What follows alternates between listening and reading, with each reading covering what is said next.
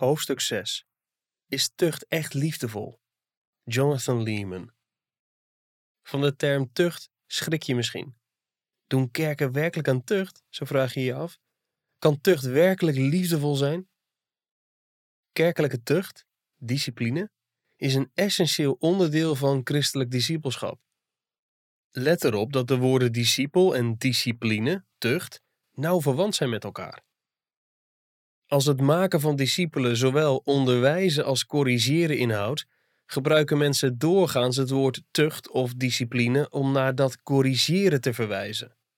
Om te groeien heb je zowel onderwijs als correctie nodig. Hoeveel zouden leerlingen eigenlijk leren als een wiskundedocent wel de les uitlegt, maar nooit hun fouten corrigeert?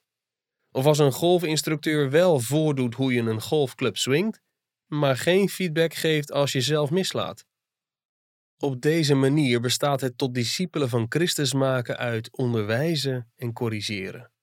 Als mensen dat tweede bedoelen, gebruiken ze de term tucht, het corrigeren van zonde. Het tuchtproces begint met persoonlijke waarschuwingen. Zoals toen een vriendin me vroeg om op een bankje in de hal van de kerk te gaan zitten en tegen me zei: Jij kunt echt egoïstisch zijn. Vervolgens somde ze een aantal concrete voorbeelden op.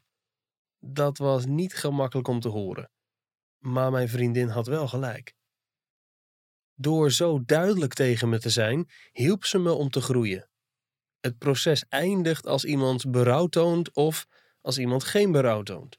Als de gemeente hem of haar het lidmaatschap ontneemt en uitsluit van deelname aan de tafel van de heren. Mensen zullen de term tucht soms ook heel speciaal voor die laatste stap gebruiken. Als iemand het lidmaatschap van de gemeente wordt ontnomen en niet meer aan het avondmaal mag deelnemen. Om naar die laatste stap te verwijzen, zouden we ook het woord excommunicatie, dat wil zeggen uitsluiten van het avondmaal, ofwel de communie, kunnen gebruiken. Tucht in dat laatste stadium is de keerzijde van het lidmaatschap van de gemeente. Denk nog even terug aan het vorige hoofdstuk. Lidmaatschap houdt de erkenning van je geloofsbeleidenis in. Het laatste stadium van de discipline of de tucht betekent het intrekken van die erkenning vanwege een zonde die niet wordt beleden, aantoonbaar is en belangrijk genoeg is. Als een gemeente iemand het lidmaatschap ontneemt, spreekt ze niet met volle zekerheid uit dat iemand geen christen is. Gemeenten hebben geen geestelijke röntgenogen waarmee ze iemands hart kunnen bekijken. In plaats daarvan zegt de gemeente: Wij willen niet langer jouw geloofsbeleidenis in het openbaar erkennen. Deze specifieke zonde in je leven, die je weigert los te laten, criterium 1, en waarbij over de feiten geen verschil van mening bestaat, criterium 2, is belangrijk genoeg, criterium 3, om je beleidenis niet langer geloofwaardig te laten zijn. Hoe belangrijk is belangrijk? Dat vereist een afweging per geval. Maar de basisregel is dat sommige niet beleden zonden een geloofsbeleidenis volstrekt ongeloofwaardig maken, terwijl dat bij anderen niet zo is. Het is niet waarschijnlijk dat een gemeente een excommunicatie zal uitspreken over een echtgenoot die zelfzuchtig al de ijsjes opeet die in huis zijn, ondanks de allervriendelijkste vermaningen van zijn vrouw. Voor alle duidelijkheid, dit is louter een hypothetisch geval. Maar ze moet een echtgenoot wel excommuniceren als hij zijn vrouw in de steek laat. Doorgaans zal het iemand aan wie het lidmaatschap van een gemeente is ontnomen wel vrijstaan om de openbare samenkomsten van de gemeente bij te wonen, tenzij er sprake is van fysieke bedreigingen of ander gevaar. Maar hij of zij wordt niet langer als lid meegeteld. Zo iemand mag niet langer deelnemen aan het avondmaal. Gesprekken in de hal na de dienst, als die er zijn, moeten niet nonchalant en gemakkelijk zijn. Ze moeten sober blijven en vergezeld gaan van ernstige oproepen tot bekering. Bij tucht gaat het niet om straf of vergelding, net zo min als bij een onvoldoende op school.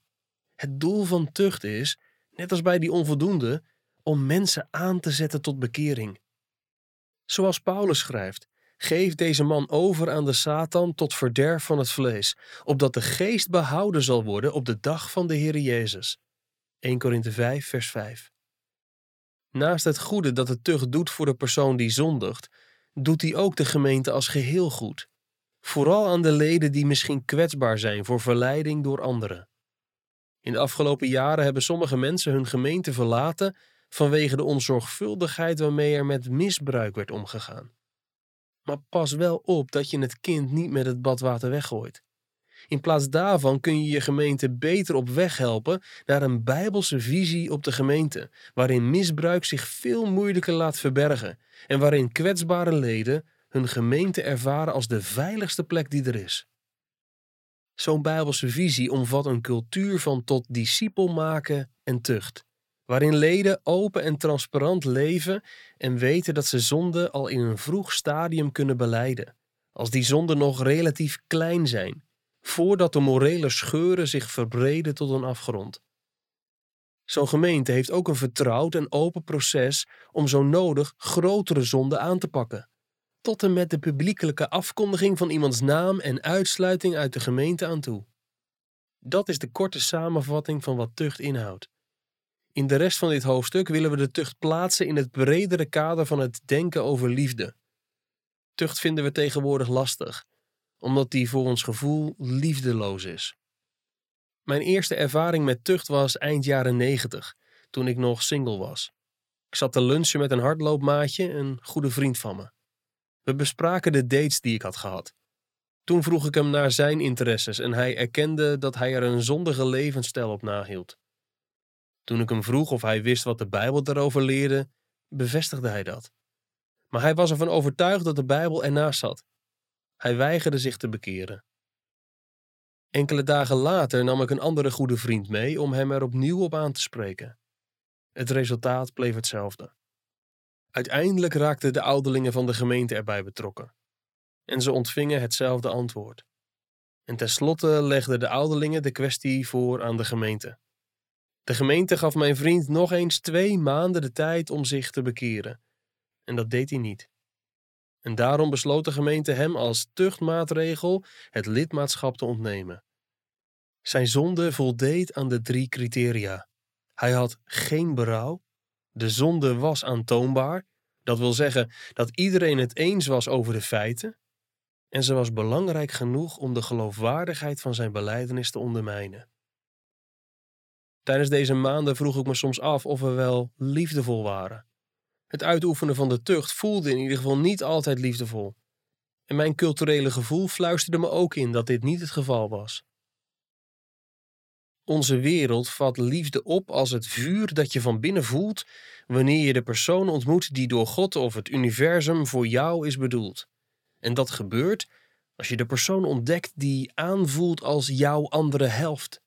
Liefde is dat je iemand anders ook zijn of haar eigen vuur laat volgen, wat dat dan ook zijn mag. Om liefde te vinden moet je dus jezelf kennen, jezelf uitdrukken en jezelf verwerkelijken. Als liefde vereist dat je breekt met je ouders, je klas, de gemeente, traditionele opvattingen over moraal en zelfs met de maatschappij als geheel, dan is dat maar zo. Liefde vereist dat je doet wat goed is voor jou. Liefde oordeelt niet, zeggen we. Liefde laat mensen vrij. Het is de laatste troef, het argument dat alle argumenten onderuit haalt. De definitieve rechtvaardiging om te doen wat je het liefste wilt. Maar als ik daar nu van houd, als zij echt van elkaar houden, moeten we dat natuurlijk accepteren. Als God liefdevol is, dan zal hij toch zeker niet. Liefde, nou ja, onze definitie daarvan, is de enige wet waarover niet valt te onderhandelen. De wereld gelooft niet dat God liefde is, maar dat de liefde God is. Helaas gaat niet alleen de cultuur buiten de gemeente uit van deze definitie. Veel te vaak bezwijken ook christenen voor deze opvatting van liefde. Om je te helpen bij het herontdekken van de gemeente, willen we je in dit hoofdstuk van drie dingen overtuigen. Ten eerste dat tucht bijbels is. En ten tweede dat tucht liefdevol is. Hoewel een gemeente het misschien niet op een liefdevolle manier uitoefent, is de praktijk zoals Jezus die heeft ingesteld beslist wel liefdevol. En ten derde, en dat is het meest opmerkelijke, leert de tucht ons iets over de heilige liefde van God. We sluiten het hoofdstuk af door er praktisch over na te denken wat dit nu allemaal voor jou betekent. Ten eerste, komen we de tucht echt in de Bijbel tegen? Zeker. Matthäus 18. Jezus snijdt dit onderwerp in Matthäus 18 aan. Hij spreekt daar over een goede herder die zijn 99 schapen van de kudde zal achterlaten om het ene verdwaalde schaap te zoeken. Vers 10 tot en met 14. Hoe zoeken we dat ene verloren schaap? Jezus antwoordt: Maar als uw broeder tegen u gezondigd heeft, ga naar hem toe en wijs hem terecht tussen u en hem alleen. Als hij naar u luistert, heb u uw broeder gewonnen. Als hij niet naar u luistert, neem er dan nog één of twee met u mee, opdat in de mond van twee of drie getuigen elk woord vaststaat. Als hij niet naar hen luistert, zeg het dan tegen de gemeente. En als hij ook niet naar de gemeente luistert, laat hij dan voor u als een heiden en de tollenaar zijn. Vers 15 tot en met 17. Let erop dat Jezus de kwestie zo klein mogelijk wil houden. Maar hij is ook bereid een kwestie aan de hele gemeente voor te leggen. We delen allemaal in die wederzijdse bevestiging, omdat we dezelfde familienaam dragen. We zijn verantwoordelijk voor elkaar, net als de verschillende delen van een lichaam. Valt het je ook op dat Jezus gelooft in een eerlijk proces? Een kwestie moet door twee of drie getuigen worden bevestigd, zoals we dat in het Oude Testament in de wet lezen, Deuteronomium 19, vers 15. Hij wil niet dat de gemeente wordt geregeerd via valse beschuldigingen of een volksgericht. Hij wil niet dat voorgangers hun eigen interpretatie van iemands karakter geven. Hij is trots. In plaats daarvan moet de zonde aantoonbaar zijn en moeten de feiten niet ter discussie staan. 1 Korinthe 5. Paulus leert in 1 Korinthe 5 precies hetzelfde. Hij spreekt de gemeente van Korinthe aan over een gemeentelid dat met de vrouw van zijn vader naar bed gaat. Vers 1. De gemeente weet al van die situatie af, maar om een of andere reden voelen ze zich heel gewichtig. Ze zijn trots. Misschien denken ze wel dat ze liefdevol en tolerant zijn. Hoe dan ook, Paulus zegt dat ze niet zo gewichtig moeten doen, maar beter die man uit hun midden kunnen wegdoen. Vers 2. Wat leren we uit het feit dat de procedure bij Paulus hier veel sneller verloopt dan bij Jezus? Er is niet één procedure voor tucht die je in alle gevallen kunt toepassen. Iedere kwestie moet zorgvuldig en verstandig worden behandeld, met aandacht voor de specifieke feiten en alle relevante achtergronddetails ervan. Het is niet voldoende als een gemeente liefdevol is. Ze moet ook wijs zijn. 1 Korinthe 5 helpt ons ook om de bedoeling van de tucht te zien. Zonde probeert zich namelijk altijd te vermommen, net als kanker. De tucht legt de zonde bloot. Dat zie je in vers 2. De tucht waarschuwt voor een zwaarder oordeel dat eraan komt. Dat zie je in vers 5. En de tucht redt. Hij is het laatste redmiddel voor de gemeente als ieder andere waarschuwing wordt genegeerd. Vers 5. De tucht beschermt andere gemeenteleden. Net zoals kanker zich van de ene naar de andere cel verspreidt, zo verspreidt zonde zich van de een naar de ander. Vers 6. De tucht beschermt het getuigenis van de gemeente als ze de wegen van de wereld gaat volgen. Zie vers 1. Gemeenten moeten immers zout en licht zijn, maar als het zout zijn smaak verloren heeft, zegt Jezus, deugt het nergens meer voor dan om weggeworpen en door de mensen vertrapt te worden. Matthäus 5, vers 13. We kunnen er in ons hoofd wel van overtuigd zijn dat Jezus ons de tucht heeft gegeven, maar misschien zijn we toch nog bang om zijn onderwijs te volgen, omdat ons gevoel ons zegt dat tucht liefdeloos is. Het is haast alsof we denken dat we liefdevoller zijn dan Jezus. We moeten ons gevoel dus hervormen. Laten we daarom de vraag stellen of tucht werkelijk liefdevol is. De schriften verbinden tucht en liefde duidelijk aan elkaar. De Heere bestraft wie hij lief heeft. Hebreeën 12 vers 6. God beschouwt liefde en tucht dus niet als iets tegenstrijdigs aan elkaar, maar leert ons dat liefde aanzet tot tucht. De auteur van de Hebreeënbrief beschrijft tucht als liefdevol, omdat hij ons helpt groeien in heiligheid, gerechtigheid en vrede. God bestraft ons tot ons nut, opdat we deel krijgen aan zijn heiligheid. En elke bestraffing schijnt op het moment zelf wel geen reden tot blijdschap te zijn, maar tot droefheid. Maar later geeft zij hun die erdoor geoefend zijn een vreedzame vrucht van gerechtigheid. Hebreeën 12, vers 10 en 11. De uitdrukking vreedzame vrucht van gerechtigheid doet denken aan gouden korenvelden. Is dat niet een prachtig beeld? De Bijbel zegt veel meer dingen die niet stroken met onze cultuur van liefde is zelfverwerkelijking. De Bijbel zegt dat liefde zich niet verblijdt over ongerechtigheid, maar zich verheugt over de waarheid. 1 Korinthe 13, vers 6. Hij beschrijft liefde ook als een partner van de waarheid. 2 Johannes 1, vers 1 tot en met 3. Je kunt wel zeggen dat je vol liefde bent, maar als je niet in overeenstemming met de waarheid wandelt en vreugde vindt in wat God kwaad noemt, ben je toch duidelijk niet zo liefdevol als je zelf wel denkt. Jezus zelf verbindt liefde aan het houden van Gods geboden. Hij zegt over zichzelf: De wereld moet weten dat ik de Vader lief heb en doe zoals de Vader mij geboden heeft. Johannes 14, vers 31. Hij zegt hetzelfde over ons. Wie mijn geboden heeft en die in acht neemt, die is het die mij lief heeft. Vers 21. Hij vertelt ons zelfs dat we in Zijn liefde zullen blijven als we Zijn geboden in acht nemen. Johannes 15, vers 10. Als we Gods woord in acht nemen, zo schrijft Johannes, is de liefde van God in ons volmaakt geworden. 1 Johannes 2, vers 5. Op basis van teksten zoals deze lijkt het erop dat velen van ons een radicale heroriëntatie nodig hebben in ons verstaan van wat liefde is. In de Bijbel leidt liefde, net als geloof, tot gehoorzaamheid. En gehoorzaamheid is een teken van liefde en van geloof. Denk eens na over de Bijbelse les God is liefde in Johannes 4, vers 16. Als mensen bij God weglopen, terwijl ze zeggen dat ze God lief hebben, hebben we hen het meeste lief door hen te corrigeren en te zeggen: Nee, God is liefde. Dus als je liefde wilt, moet je naar God terugkeren. Wie God weerstaat en hem ongehoorzaam is, loopt bij de liefde weg. Dan kies je iets naast de liefde, zelfs al noem je dat liefde. Als God liefde is, hebben we mensen lief door het evangelie met hen te delen, zodat ze God kunnen gaan kennen. Als God liefde is, hebben we mensen lief door hen te leren te doen wat God beveelt, zodat ze Gods beeld kunnen uitdragen. Als God liefde is, hebben we mensen lief door hen te corrigeren als ze bij God vandaan lopen. Als God liefde is, hebben we mensen zelfs lief door hun het lidmaatschap van de gemeente te ontnemen als ze meer vasthouden aan hun eigen verlangens dan aan God. Hun enige hoop op leven en liefde is immers dat ze erkennen dat ze zichzelf van God afsnijden. Ten diepste moet de gemeente de tucht dus uitoefenen omwille van de liefde. Liefde voor de zondaar, om hem of haar tot bekering te brengen. Liefde voor de andere gemeenteleden, om hen niet op een dwaalspoor te brengen.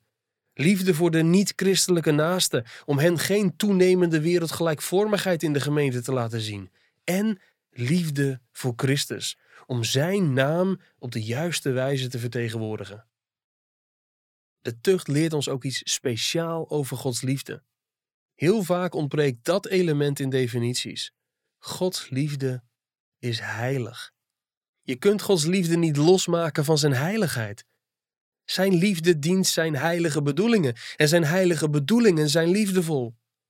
Soms plaatsen mensen heiligheidskerken en liefdevolle kerken tegenover elkaar. Dat is onmogelijk. Als een gemeente het ene of het andere niet bezit, bezit ze geen van beide. De relatie tussen liefde en heiligheid helpt ons ook om het overkoepelende Bijbelse thema van uitsluiting en verbanning of ballingschap te begrijpen. Teksten als Matthäus 18 en 1 Korinthe 5 laten ons niet een God zien die iets nieuws of iets anders doet. Ze laten ons een korte blik slaan op wat God altijd al heeft gedaan. Hij heeft altijd de zonde van voor zijn ogen weggedaan. Toen Adam en Eva zondigden, sloot God hen buiten de hof. Hij sloot de gevallen werelds buiten de ark van Noach. Hij sloot de Canaanieten buiten het beloofde land en uiteindelijk sloot hij ook zijn eigen volk buiten dat land. De wetten voor de tabernakel waren bedoeld om alles wat onheilig en onrein was buiten te sluiten. God heeft ook beloofd dat hij op de laatste dag iedereen zal buitensluiten van wie het geloof niet rust op wat Christus als mens op aarde tot stand heeft gebracht. Zijn plaatsvervangende dood en doodvernietigende opstanding. Daar zit ook een andere kant aan. Al sluit God zonde en zondaars buiten, toch heeft hij tegelijkertijd mensen tot zich getrokken om hen naar zijn beeld te vormen, zodat ze zijn heilige liefde aan de volken kunnen tonen. En dus de aarde zal vol worden van de kennis van de heerlijkheid van de Heere, zoals het water de bodem van de zee bedekt. Habakkuk 2 vers 14. Hoe zal de aarde daarmee vervuld raken? Denk nog eens aan Gods opdracht aan Adam en Eva om de aarde te vervullen. Zijn beelddragers, wedergeboren door de geest, zullen die oorspronkelijke opdracht vervullen en overal zijn liefdevolle, heilige en rechtvaardige beeld vertonen. Onze gemeentes zijn als vlaggetjes op een kaart. Ze vormen het begin hiervan. Ze zijn de ambassades van Gods heerlijke en heilige liefde. Paulus vertelt ons dat Gods bedoeling met de gemeente is dat door de gemeente aan de overheden en de machten in de hemelse gewesten de veelvuldige wijsheid van God bekendgemaakt zou worden. Efeze 3, vers 10. Met dat doel bidt Paulus vervolgens dat we ten volle zouden kunnen begrijpen, met alle heiligen, wat de breedte en lengte en diepte en hoogte is, en dat we de liefde van Christus zouden kennen, die de kennis te boven gaat. Vers 18 en 19. Het vertonen van Gods wijsheid en heerlijkheid betekent dat we de liefde van Christus in zijn volle omvang kennen en ervaren. De breedte, de lengte, de diepte en de hoogte ervan. Er valt nog meer te leren over de tucht. Wanneer vindt er herstel plaats? Als iemand zich bekeert. Hoe brengt de gemeente de tucht in de praktijk? Door zo min mogelijk mensen bij te betrekken, door iedereen het voordeel van de twijfel te gunnen, door kerkleiders het proces te laten aansturen, door uiteindelijk de hele gemeente erbij te betrekken, enzovoorts. We willen je er slechts iets van laten proeven. Uiteindelijk is tucht wel zwaar, maar ook liefdevol. Zo beschermt tucht mensen tegen zelfbedrog. Op een keer moesten mijn vrouw en ik een goede vriendin van ons aanspreken over een zondige beslissing die ze nam op de werkvloer. Ze verwierp onze correctie. We betrokken er twee andere vrienden bij en vervolgens nog twee. Telkens wees ze onze liefde af. Tijdens dit proces, dat enkele weken duurde, had ik verschillende keren last van mijn maag en ik kon niet slapen en daar had ik normaal gesproken nooit last van. En toch gingen we door, omdat we geloofden dat God liefdevoller en wijzer is dan wij zijn en omdat we op Zijn woord kunnen vertrouwen. Wonderlijk genoeg kwam deze vrouw uiteindelijk bij ons terug om te vertellen dat ze toch afzag van haar zondige besluit op haar werk. Alle lof aan God. Het was zwaar, maar de moeite waard. Behalve dat de tucht mensen beschermt tegen zelfbedrog, beschermt de tucht ook kwetsbare mensen tegen anderen die hen zouden willen aantasten. Je herinnert je misschien de MeToo-beweging uit 2018, die stem gaf aan slachtoffers van seksueel grensoverschrijdend gedrag. Steeds meer stemmen deden een beroep op kerken om ook op te treden tegen hun eigen zondige gedrag. Als misbruik vreselijk is, dan is een gemeente die dat negeert minstens even erg. Juist omdat God aan gemeenten heeft opgedragen om plaatsen te zijn van genoegdoening en herstel voor alle onrechtvaardigheden die vanuit de wereld binnenkomen, inclusief misbruik en grensoverschrijdend gedrag. Ongetwijfeld was het heilzaam en goed voor gemeenten om die oproep te horen. Gelukkig hebben veel gemeenten in het verleden al laten zien dat ze zulke zaken trouw, doortastend en snel aanpakken. Anderen doen dat niet. Ze blijven onvoldoende opgeleid en toegerust en ze reageren traag. Of erger nog, ze weigeren het probleem te zien. Hoe dan ook, je gemeente maar verlaten is geen oplossing. In plaats daarvan moeten we ervoor zorgen dat onze gemeente de Bijbel openen en zich vastgrijpen aan het instrument dat God hen heeft gegeven om misbruik in het beste geval te voorkomen of in het slechtste geval daarop te reageren. Een cultuur van discipelschap en discipline, tucht. Eigenlijk zou een gemeente die de tucht op een nederige, liefdevolle en verantwoorde wijze in praktijk brengt, nooit een MeToo-beweging nodig moeten hebben. Wat moet je hiervan nu onthouden? Zorg ervoor dat je relaties opbouwt met andere leden van je gemeente, zodat jij hen leert kennen en zij jou leren kennen. Vertrouwen groeit in een omgang waarin je nederig en eerlijk met elkaar in gesprek bent. Probeer iemand te zijn die zich makkelijk laat corrigeren. Als je dat niet bent, zullen je vrienden en familieleden al snel leren dat het zinloos en zelfs gevaarlijk is om jou te corrigeren. En dan houden ze ermee op. Dan blijf je volstrekt onbeschermd achter. Nodig mensen uit om je te leren kennen. Nodig uit tot kritische feedback. Beleid je zonde. Neem het risico op teleurstellingen. Moedig anderen aan in hun wandel met Christus en wees bereid om van die lastige gesprekken te voeren, waarin je op een zachte, tere manier zonde benoemt. Doorgaans betekent dit dat je begint met het stellen van vragen en niet met beschuldigingen. Dan weet je zeker dat je de situatie goed begrijpt. Al deze dingen zijn niet alleen een taak van voorgangers, maar van ieder gemeentelid. Als jij en de andere leden van je gemeente zo leven, zullen bij de tucht in de gemeente meestal niet meer dan één of twee mensen betrokken raken. Dan horen de ouderlingen er nooit van. Als zo ieder deel in liefde het lichaam opbouwt, dan zal het lichaam werken zoals het moet. Efeze 4, vers 15 en 16. Stap voor stap, van heerlijkheid tot heerlijkheid, zal jouw gemeente dan een ambassade worden die de heilige liefde van God zichtbaar maakt.